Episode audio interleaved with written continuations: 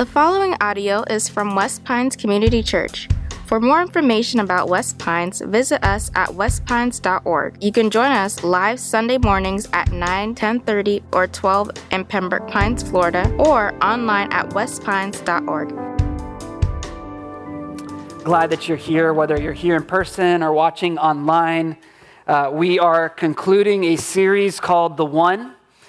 And we've been looking at this passage in Colossians chapter 1 uh, that you just heard read in all those different languages, so beautifully read, and just a powerful picture of what the kingdom of God looks like, of people from different places and languages who are all one family. So, we're going to be finishing up our time in Colossians chapter 1, and we're going to be looking at verses 19 through 20. So, I'd invite you to go ahead and open your Bible there, Colossians chapter 1, verses 19 through 20. Uh, if you uh, have a Bible app, feel free to tap your way over there as well. Uh, we're going to spend some time just focusing in on these few words, sitting under the authority and the weight of them. And as you turn there in your Bible, I want to share with you a conversation I recently had with a young man. Uh, from our church who is now in school uh, at a different place. He's uh, studying, he's doing his uh, bachelor's degree elsewhere. And I remember having a conversation with this young man, and he was telling me about a class that he's enrolled in called What is the Good Life? And I remember hearing that name for a college class, and it turns out it's actually a requirement for all freshmen to take this class called What is the Good Life? And uh, it's, it's an interesting class. Uh, but, anyways, I, it got me thinking what are some other kind of silly, ridiculous college courses that you can take. And so, if you or your child is brilliant and gifted enough to get into MIT, one of the most prestigious universities here in our country, you can spend tens of thousands of dollars going to a course called uh, Lego robotics, okay? So you can do Lego robotics and get into debt for it, okay? You could also uh, do a class if you go to Georgetown University in right near our nation's capital.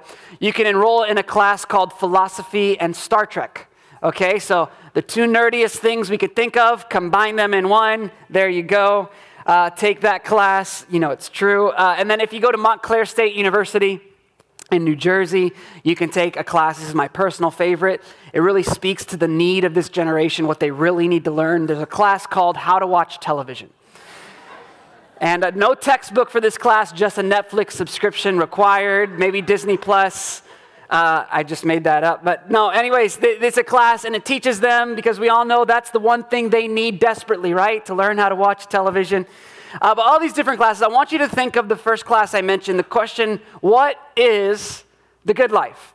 Now, it's actually a philosophy class, and it's intended to bring these young people through some of the deeper questions of life, to start asking the question at a very important season in their college years what does the good life look like? How do you know when you've arrived there? Uh, what does the destination look like where you say, wow, my life right now is full of meaning, purpose, joy? I mean, I've got it. I'm at the good life. If you were to describe that place, what does it look like? And so this course explores that question and comes at it from all different philosophies and religious backgrounds. And here's what I'd say to you whether you realize it or not, you have a working definition to the answer of what is the good life. You right now are operating under an answer to the question what is the good life? And although you may not have a stated answer to that question, you do have an answer to it, at least subconsciously. And maybe if I was to stalk you for a week and watch what you got stressed out about, or watch what you spent all your time on, or spent your money on, or the things you've been planning and dreaming and aiming towards, I could probably give you a good definition for what you would say the good life is.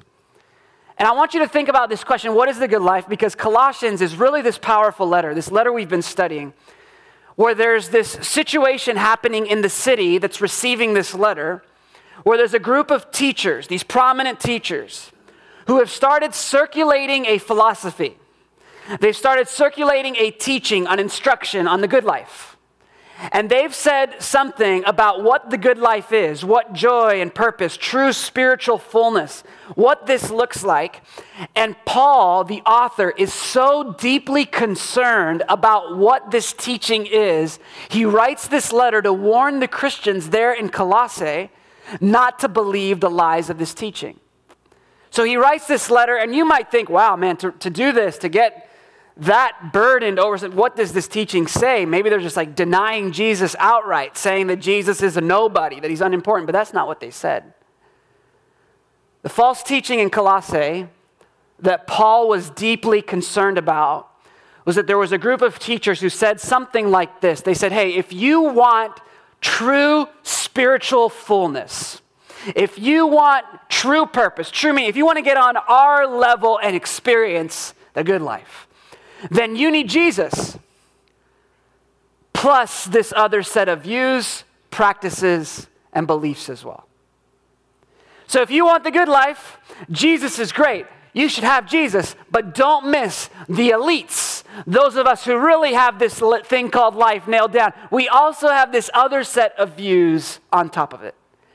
And Paul writes this letter deeply concerned. It's almost you can sense as if Paul is just writing with this, this desire and passion to make sure that there is no one in their midst who's receiving this letter who every single week is gathering with this church in Colossae. Every week is attending a gathering like this where we sing and we pray and t- we teach from God's word. He writes with a concern because there may be some in their midst who come week after week, day after day, and they're believing a lie.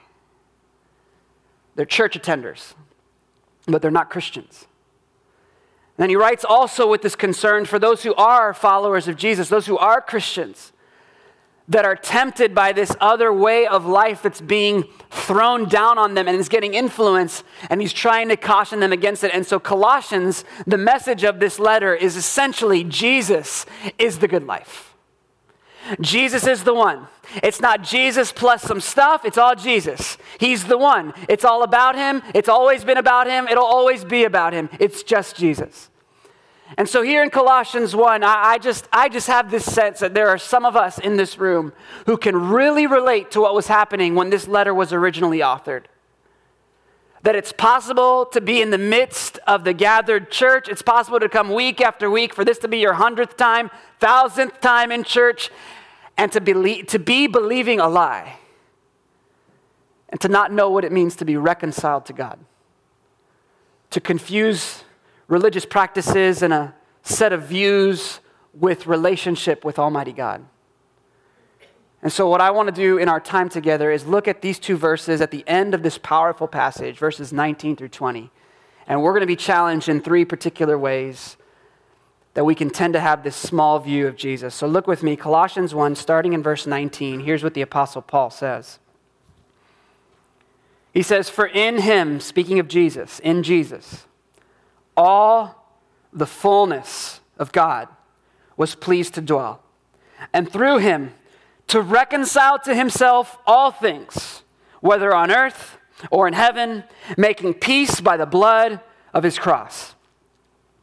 So, Colossians chapter 1, 19 through 20, it speaks of Jesus, the one in whom all the fullness of God is pleased to dwell, that he's reconciling all things to himself, making peace by the blood of his cross. You know, there's this phenomenon that I would say everybody in this room has experienced where uh, you stand at a distance and see something, and uh, you have this appearance of what size it is, you have this sense of how big it is, but then when you get up close to it, say it's a mountain or a skyscraper, and you stand and you get real close up to it and you start to see it as it is, face to face, and you realize, wow, I, I underestimated how big this thing is. Where its apparent sight when we're back here and from a distance is smaller than its actual realistic size. And Colossians 1, what it does for us is in some ways it brings us up close to the person of Jesus and will not allow us to settle for a small view of who Jesus is, to retreat back into our small conceptions of who Jesus is. It brings us up close and personal so we can see face to face his majesty, his grandeur, his power, his authority. And so, with that in mind, I want to show us three ways in which our view of Jesus can be distorted, can be diminished.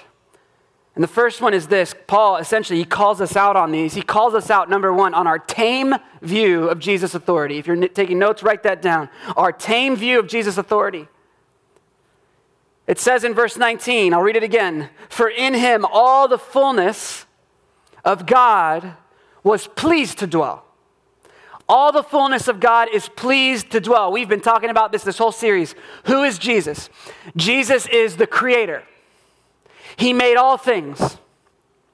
He created all things and he made all things for himself. So he's the beginning of all things and he's the end of all things. Everything was made for him. We've talked in previous weeks about not, how, not only how Jesus made all things and everything is made for him, but Jesus is actively sustaining all things. So that means your heart right now is beating. My heart is beating because Jesus is sustaining us. That means that there's a distant star in some faraway galaxy in creation that no telescope has ever been powerful enough to see. That there's a star that is currently burning continually because Jesus is actively sustaining that star. So, who is Jesus? We're brought up close and personal to see in him all the fullness of God is pleased to dwell. And sometimes we can retreat into this tame view of who Jesus is, this small view of, his, of who Jesus is, and miss out on the reality. No, he is God in the flesh. He's God, we're not. So I remember this past Christmas going to visit family in Memphis. And uh, I remember going and visiting, had this great time. And on my wife's side of the family, uh, there are so many children. It's, it's incredible, and most of them under the age of five. And we decided to go to the zoo one day. So we go to the zoo and we come, and it's 12 children and 12 adults, okay? So everybody's got, you know, man coverage, okay? So we're trying to keep things on lock, make sure no children get lost. It, it was this fun time. But right when you get to the Memphis Zoo, something that's incredible, I wish all zoos were designed like, designed like this. You walk in, and right when you walk in is the lion exhibit. I mean, right there when you walk in. You don't need to go to the back, you know, just right there are the lions. And um, I, I, gather around there and I see it, and there's this male lion, this huge mane, and two female lions, and they're just laying down, just like kind of delicately, but they're awake. I remember seeing these lions and just being in awe of them, and then the male lion did something like so unexpected. The male lion just started licking his paw. And I'm like, oh, this is adorable. Like, never mind the fact that I'm really close to this lion, right? Like, this is, this is so beautiful. And so he's licking his paw. And then the next thing that happens is amazing. The lion gets up from where he's perched, walks over to one of the female lions. I'm assuming it's his woman. I don't know. But he goes and he starts like rubbing his mane on her. And I'm like, this is Nala and Simba right now. They're about to start tossing in the leaves and it's beautiful, right? And so, so they're like, they're like having this necking moment, okay, where they're, they're having this sweet moment. I'm like, wow this is amazing. Like, look, they're right there. They're not sleeping like every other zoo. This is great. And so then we, it's time to leave the lions because you can't stay at the lions all day. So we start leaving. I walk away just like, wow, that was incredible. And I'm maybe 20 yards away from these lions, my back turned to them. And then something happens that stops me dead in my tracks. I hear the most guttural, internal organ shaking sound I have ever heard in my entire life. And it's hard to describe because it wasn't like loud, like ear piercing loud. It was such a low, thunderous tone that although it was loud and I could tell the whole park could hear it, it wasn't hurting my ears. It was just making me shake. And I turn around and here's this lion roaring, but like it's not even trying. I mean, its mouth is just barely open. It's like yawning. And everybody in the park stops and like goes, whoa, and, and freaks out, sees this lion, and quickly, I, I, just went on this emotional roller coaster where I'm like, oh, cute kitties, this Lion King, Nala, Simba's beautiful, can you feel? I'm like, I'm ready. And then I walk away and I hear this thunder and I'm like, whoa. And very quickly, I'm alerted to the fact this is, this is a creature that can mess me up. Like that roar, did you know lions roar? You could hear them from five miles away. Like, they'll mess you up. You can't tame a lion. See, it's tempting at times for us to view Jesus as just this good teacher who had some good things to say and had some advice. To see Jesus as someone, this, this sage who was just full of wisdom and can help you have a better life, kind of like this life coach on the sideline saying, hey, try this, work, work on this. And you know, you as the person on the field who's playing, you're like, all right, coach, I'll, I'll take that advice, or no, I don't think that's best, I'll, I'll do this. When Jesus is a lion that can't be tamed, and we can have this tame view of his authority where we reduce Jesus, thinking he's someone that we can say, all right, Jesus, you stay there, I've got this over here. I'm talking to those of us who say we follow Jesus. I'm talking to those of us who call ourselves Christians. Because if we call ourselves Christians, then we submit to the authority of the one in whom all the fullness of God was pleased to dwell. And so, my question for each of us, including myself, is Are we submitting to the authority of Jesus? Are we submitting to his authority? Are we submitting to the authority of the Lion of Judah? Who is over all and made all and is sustaining all? Are we submitting? So, are you, for example, are you submitting to Jesus in the area of your integrity? Or are there things that work that you're willing to cheat? You're willing to lie, bend the truth, because everybody else does it to get ahead. But you don't understand, everybody else has to do this or else they won't get ahead. Are you bending the truth at home? Are you saying to Jesus, Hey, Jesus, I, I, will follow you. Uh, I, I'm with you. I'm so thankful for what you've done in my life. I believe in you. But as far as how I do my work, I've got this over here. You stay, you sit, and be there. I've got this over here. Maybe for you, it's not your integrity. Perhaps it's in the area of sexual purity. That part of us that is so sensitive and delicate. And maybe for you, integrity, you're, you, are you are an honest person. You're someone who has that. But if you're honest, you're the area where you say, I'm going to do with my body what I want. Have you said to the lion, Christian, Jesus, you stay over there. I'm going to do what I want over here? Have we decided that we know best over God? Have we submitted to the authority of Jesus in the area of our finances? Another delicate area, sensitive area where people get up in arms and envious about or don't want to talk about it, feel like someone's out there. Are you submitting to Jesus in your finances? Or, or, are the finances in your life an area where you say, hey, Jesus, it's cool. I'm all about your forgiveness. I'll go to church. I'll read your word. I'll pray. But as far as how I spend my money, that's me. You stay over there sit. Do we realize what we do? When we go to the lion and we try and tame the lion. See, Jesus, he's in authority. All the fullness of God was pleased to dwell in Jesus. And so let me just say this if your version of Christianity, if your version of Christianity is living your life like every other person in North America in 2020, except you go to church on Sundays. If your version of Christianity is, I look the same, talk the same, do the same things, I'm chasing after the same things as everybody else, except I go to church one time a week, then let me just lovingly say this to you your version of Christianity is not Christianity. It may be taking Jesus plus some things to try and find the good life, but it is not the message of Jesus, which is, I am enough. I can satisfy what you're thirsting for. And here's the beautiful thing the more you know Jesus, as you grow in your knowledge of him, the more you want to surrender to him. That the more that you know who he is and all that, all that he has to offer you, the more you say, Yes, willingly, Jesus, I want you to reign in this area of my life that I'm struggling in. I want you to be Lord over this area of my life that I've been holding on to. Jesus, yes, please. I want you, I want more of you in my life. It's like C.S. Lewis said in his Chronicles of Narnia about Aslan, the lion, the representation of Jesus. Jesus, he's, he's not safe, he's not tame, but he's good. But he's wise. And he loves you.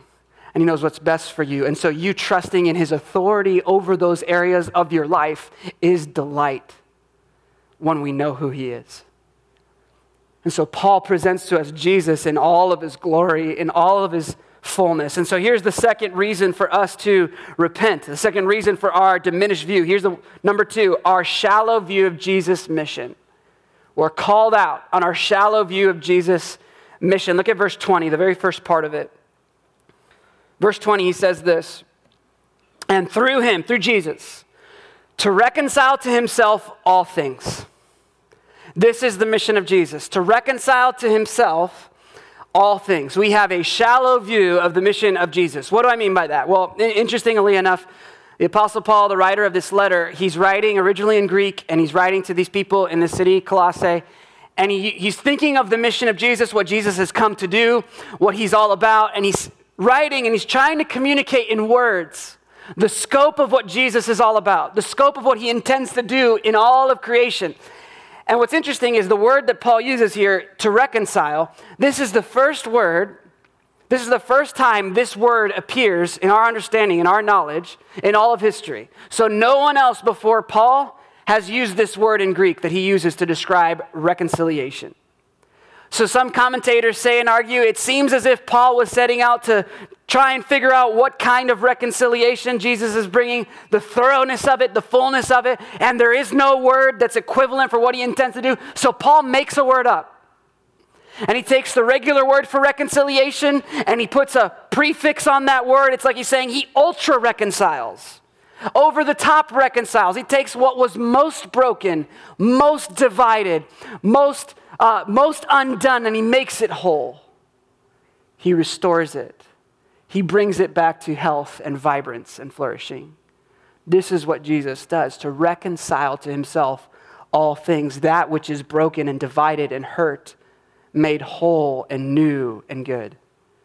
Jesus, his mission is to reconcile to himself all things. I think of times in my life where I've had friendships, and in the context of friendship, where feelings were hurt. And so uh, there have been times where I've had friends where the situation becomes such that we don't get on speaking terms.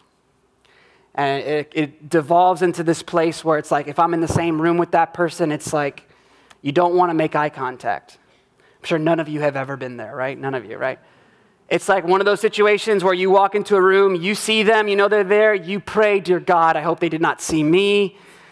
And uh, that worst moment, like the worst thing that could happen, at least in our minds at the time, is eye contact. Like, if you make eye contact, you've got one or two decisions. You either do the move where you just keep looking up, pretending as though you were just curious at the roof, like you're just observing the roof. You just keep your gaze going up, or you just, you just gotta, you just gotta talk. I mean, but reconciliation starts in this situation.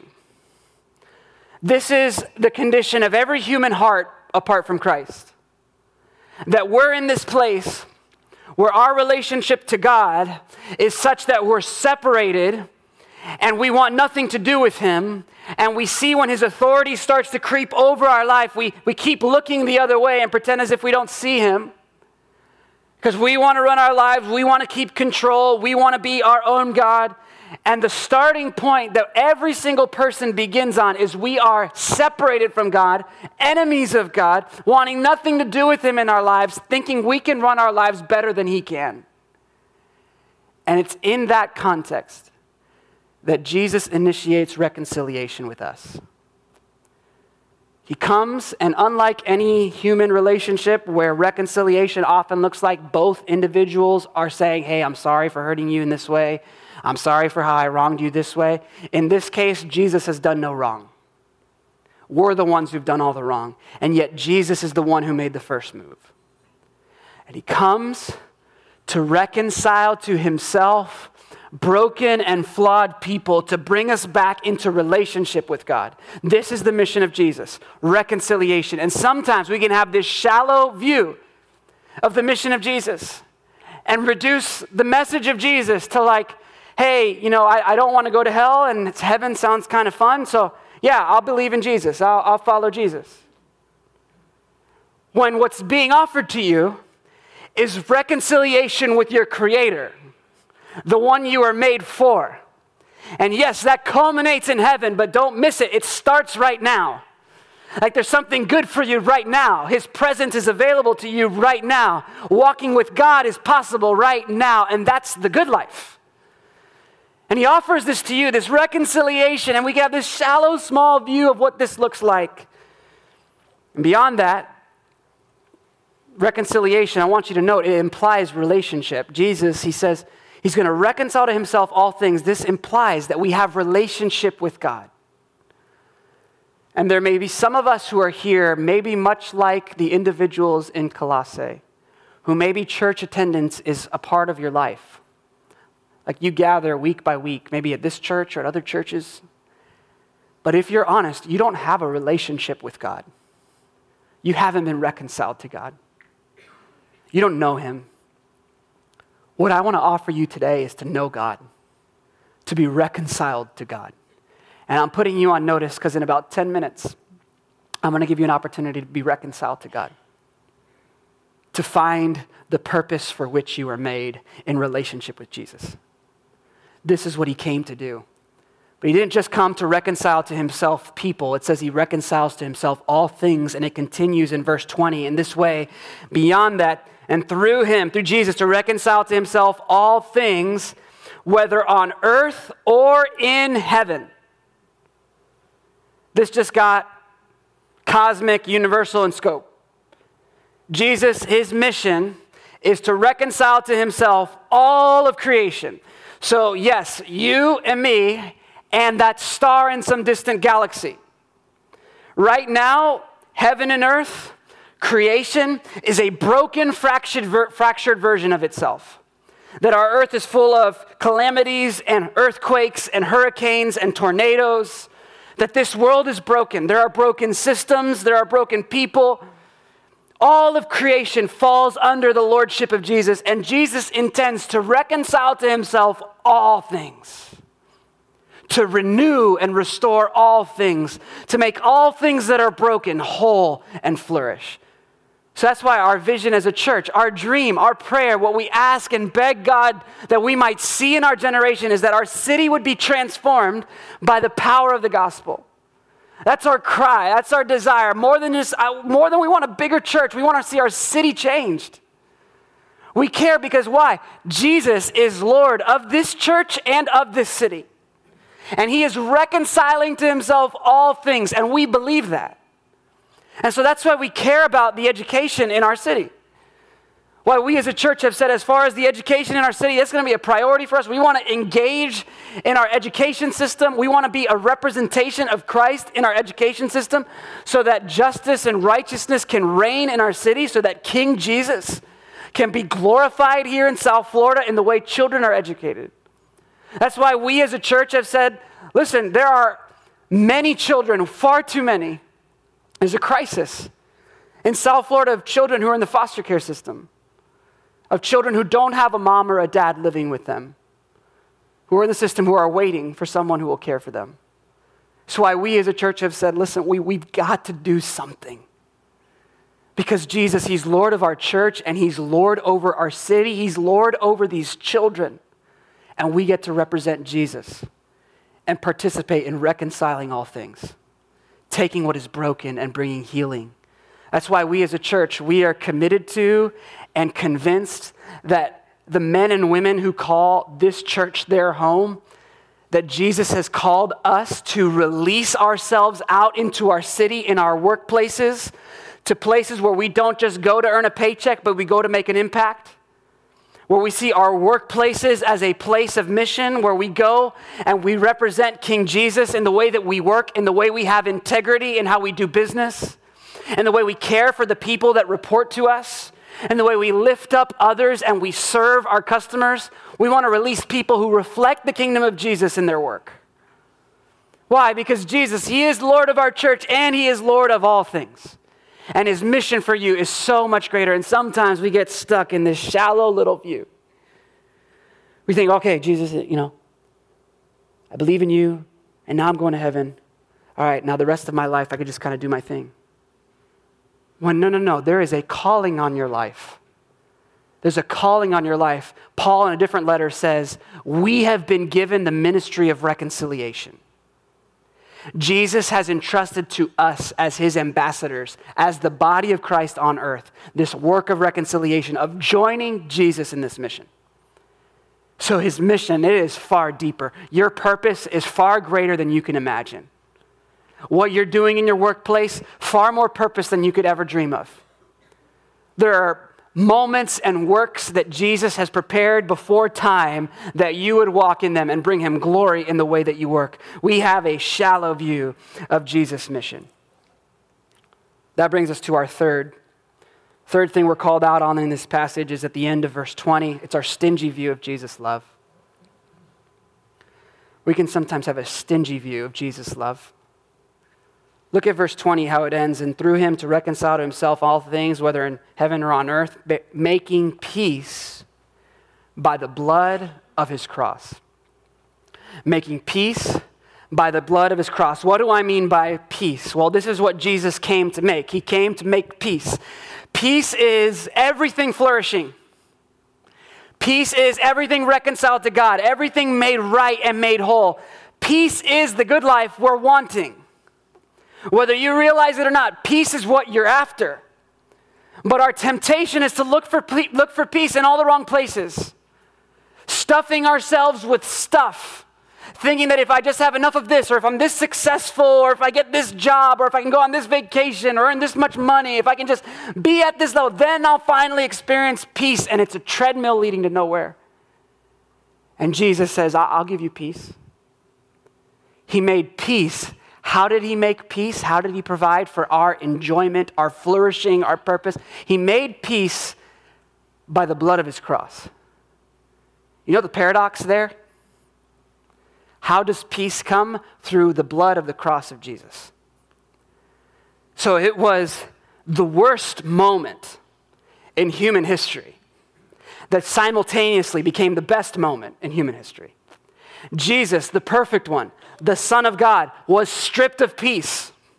He was mocked and beaten, though he, he's innocent, though he's perfect and righteous and good. He's stripped of his peace. He's beaten and battered, and he's nailed to a cross, and he's hanging there on the cross, taking all of the brokenness and shame, all that makes our world fractured and in need of reconciliation. Jesus takes on himself.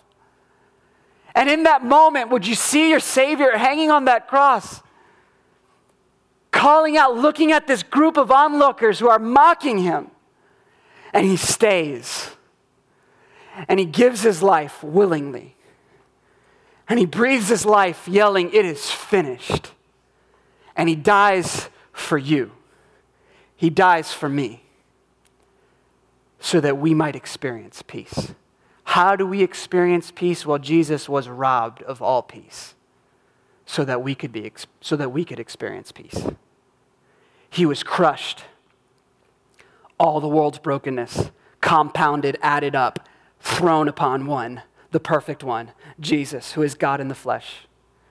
And Jesus, by taking that on himself in his death, now makes available to us the mercy and forgiveness and love of God, the compassion and the grace of God the righteousness of Jesus is available to us because of what he did. And three days later, he rises up from the grave triumphantly as this grand signal that death is no more, that sin had been paid for, and that now salvation is available. Reconciliation with God is available to anyone who would believe in him. So, how much did it? How much did Jesus love us? How much did it cost him to love us? Everything everything. And sometimes we can diminish. We can diminish the love of Jesus and we could just say, you know, my sin, you know, the stuff I've got in my life, it's really not all that bad.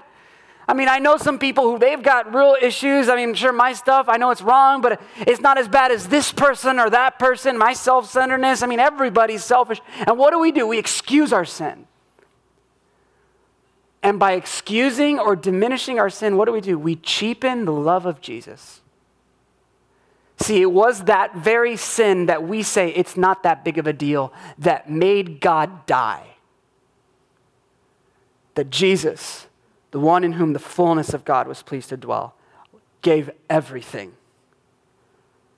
And sometimes we could have this stingy view of Jesus' love, this stingy view when Jesus, so full of love, so full of grace, that He knows all of that about you. He knows all of the sin you've committed, everything you ever will commit. He knows that you will even diminish your sin and excuse your sin like I have. And yet He still came, He still loves, and He still offers reconciliation with Him. not based on your efforts, based on his work. Jesus offers this to you. So, with this love so great, here's the question How could we treat Jesus as if he's just one ingredient among many in our recipe for the good life? How could it be it's Jesus plus this, and if I'm going to be really happy? How can it be? No, it's just Jesus. It's all Him. He's enough. He's worthy. He's good. He's powerful and majestic. His authority is grand. There's no one like Him. It's just Jesus. He loves you so much. His love can satisfy you. And we can be lost in our love for Him. You say, Justin, why are you so passionate? Why are you talking so loud? It's because when you experience the grace of Jesus, when you know what it's like to be filling your, yourself with stuff, filling yourself with junk, thinking that this is what's going to finally satisfy me, that this is what's going to finally bring the good life, and you get down on your knees and you just see again and again it's not working. And then you remember you were made by Jesus, for Jesus. And though we've wandered, He's still waiting patiently. He still loves. His shoulder is not turned away with condemnation, His arms are open. And He says, My son, my daughter, come home. I'm enough. I'm the one. This is what He offers you. He offers you everything. All the fullness of God is pleased to dwell in him. Why would we look for fullness anywhere else? It's all in him. So here's what we're going to do we're going to close our time today in a moment by taking communion, the Lord's Supper, where we remember the broken body, the shed blood of Jesus. We proclaim his sacrifice, that he did everything that needed to be done to make us right with God. But before we do that, I want to give you the opportunity in your seats there, before you come forward or to the back, I want to give you the opportunity to have some time for repentance. These past three weeks, we've just felt burdened that the Lord is leading us through a season of repentance as a church. Repentance is simply this it's where we go to God and we're honest with God and we say, God, I've been treasuring these things more than you. I've been looking at this and this, I've been doing this rather than trusting in you. So, God, would you help me, strengthen me, empower me to find freedom from this? It's turning from our sin and turning to Jesus, saying, Jesus, you're so much better. So, in a moment, I want you to reflect on maybe for you it is that you've tamed his authority in your life. There's an area of your life where you've tried to tame Jesus and say, You're not allowed in this area of my life. Maybe for you, it's with regard to the mission he has over your life, where you've reduced his mission over your life to this shallow thing and he wants to expand your, the purpose for which you exist. Or maybe for you, it's you've just made his love stingy. You've forgotten what it cost him. And you want to return to your first love. We're going to take some time for repentance before we come forward. But here's what I want to say. There were some of you that 10 minutes ago I told you you need reconciliation with God. That the reason you're here today may not be why you plan to come today, but the reason you're here today is because today you're going to begin a relationship with God by trusting in Jesus. What does that look like? It looks like going to God, going before God, and recognizing you desperately need Him and realizing that Jesus loves you so much that he gave everything for you. And that his death on the cross, his resurrection counts for you. So that you can be set free, so that you can be forgiven, so you can be reconciled to God. And in a moment of trusting in Jesus, in believing, you turn to him and say, Jesus, help me to follow you with my life. I want to invite you to do that right now. Would you bow your heads and close your eyes? In a moment of honesty, quiet moment, this is between you and God. I want to give you an opportunity to just put a physical act behind what's happening in your heart. If you would say, That's me, I need reconciliation with God. I need Jesus to come into my life. I want a relationship with Him with everybody else's heads bowed and eyes closed, would you just slip your hand up right now and hold it up? That's me. I need Jesus. Wonderful. All across the room. Amazing. That's me. I need relationship with God. I need to be reconciled to God. If that's you, just right there where you are, say something like this Say, Jesus, today I trust in you. Jesus, today I believe you died for me, that you rose from the dead, and that your death counted for me so that I could have peace. Now help me to follow you with my life. I turn from my own ways and I turn to you, Jesus. Father, we thank you for your love. We thank you for your mission.